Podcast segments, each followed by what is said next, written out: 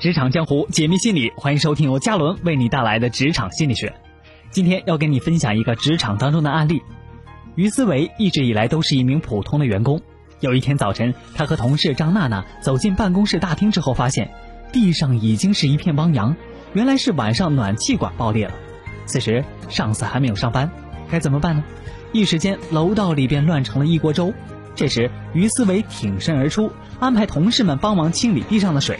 同事张娜娜酸溜溜地说：“哎呦喂，这事儿轮到你安排吗？不管咱们的事儿，看物业公司怎么处理吧。”可是关键时刻，于思维似乎什么都没有听到，也没有在意张娜娜的语气。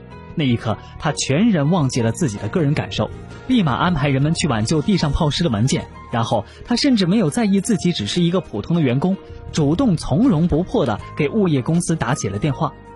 事实证明，只要他的行为是对的，关键时刻大家愿意听从于思维的安排。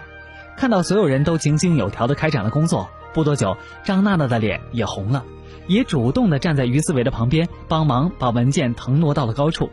就这样一件棘手的事情，在于思维的安排下，人多力量大，大家齐心协力，仅仅用了1刻钟的时间就清理好现场。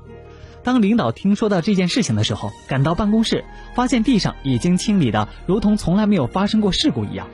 一问，原来是于思维这名员工关键时刻不掉链子，不为别人的评价和反对而干扰，挺身而出，承担责任。这个冷静果敢的女孩，因为良好的心理素质和出色的表现，被领导重视了。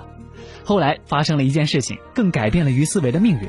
有一次，领导做出了一个决定，就是严格公司的考勤情况。为此，领导单独开了个会，给大家解释这样做的必要性。当公司一个好的风气形成的时候，虽然开始的时候员工们辛苦一些，但是不久就会建立起良好的企业氛围。说完这句话之后，领导就开始问大家的意见。当时所有人都沉默不语，没有人做出回应，场面非常的尴尬。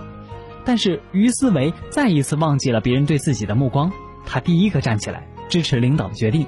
更出人意料的是，于思维真正堂堂正正地站起来，说明自己的观点之后，没有一个人质疑于思维的诚意，也没有一个人认为他在拍马屁，反而大家非常羡慕他的坦荡和勇气。因为公司的纪律松散，的确让很多人有国不将国的感受。领导提出来的时候，大家只是不好意思马上表态，担心万一和其他人的意见不一致，会不会引起别人的反感，只是存在私心不肯表态而已。于思维这个在公司发展的过程当中，只要自己感觉是对的就去坚持，只要坚持就忘记了自己私利的女孩，在不到1年的时间里，在多个关键时刻勇于运用自己的智慧和实力，最终成为了公司的核心人物。攻心一计，成败只在一念之间。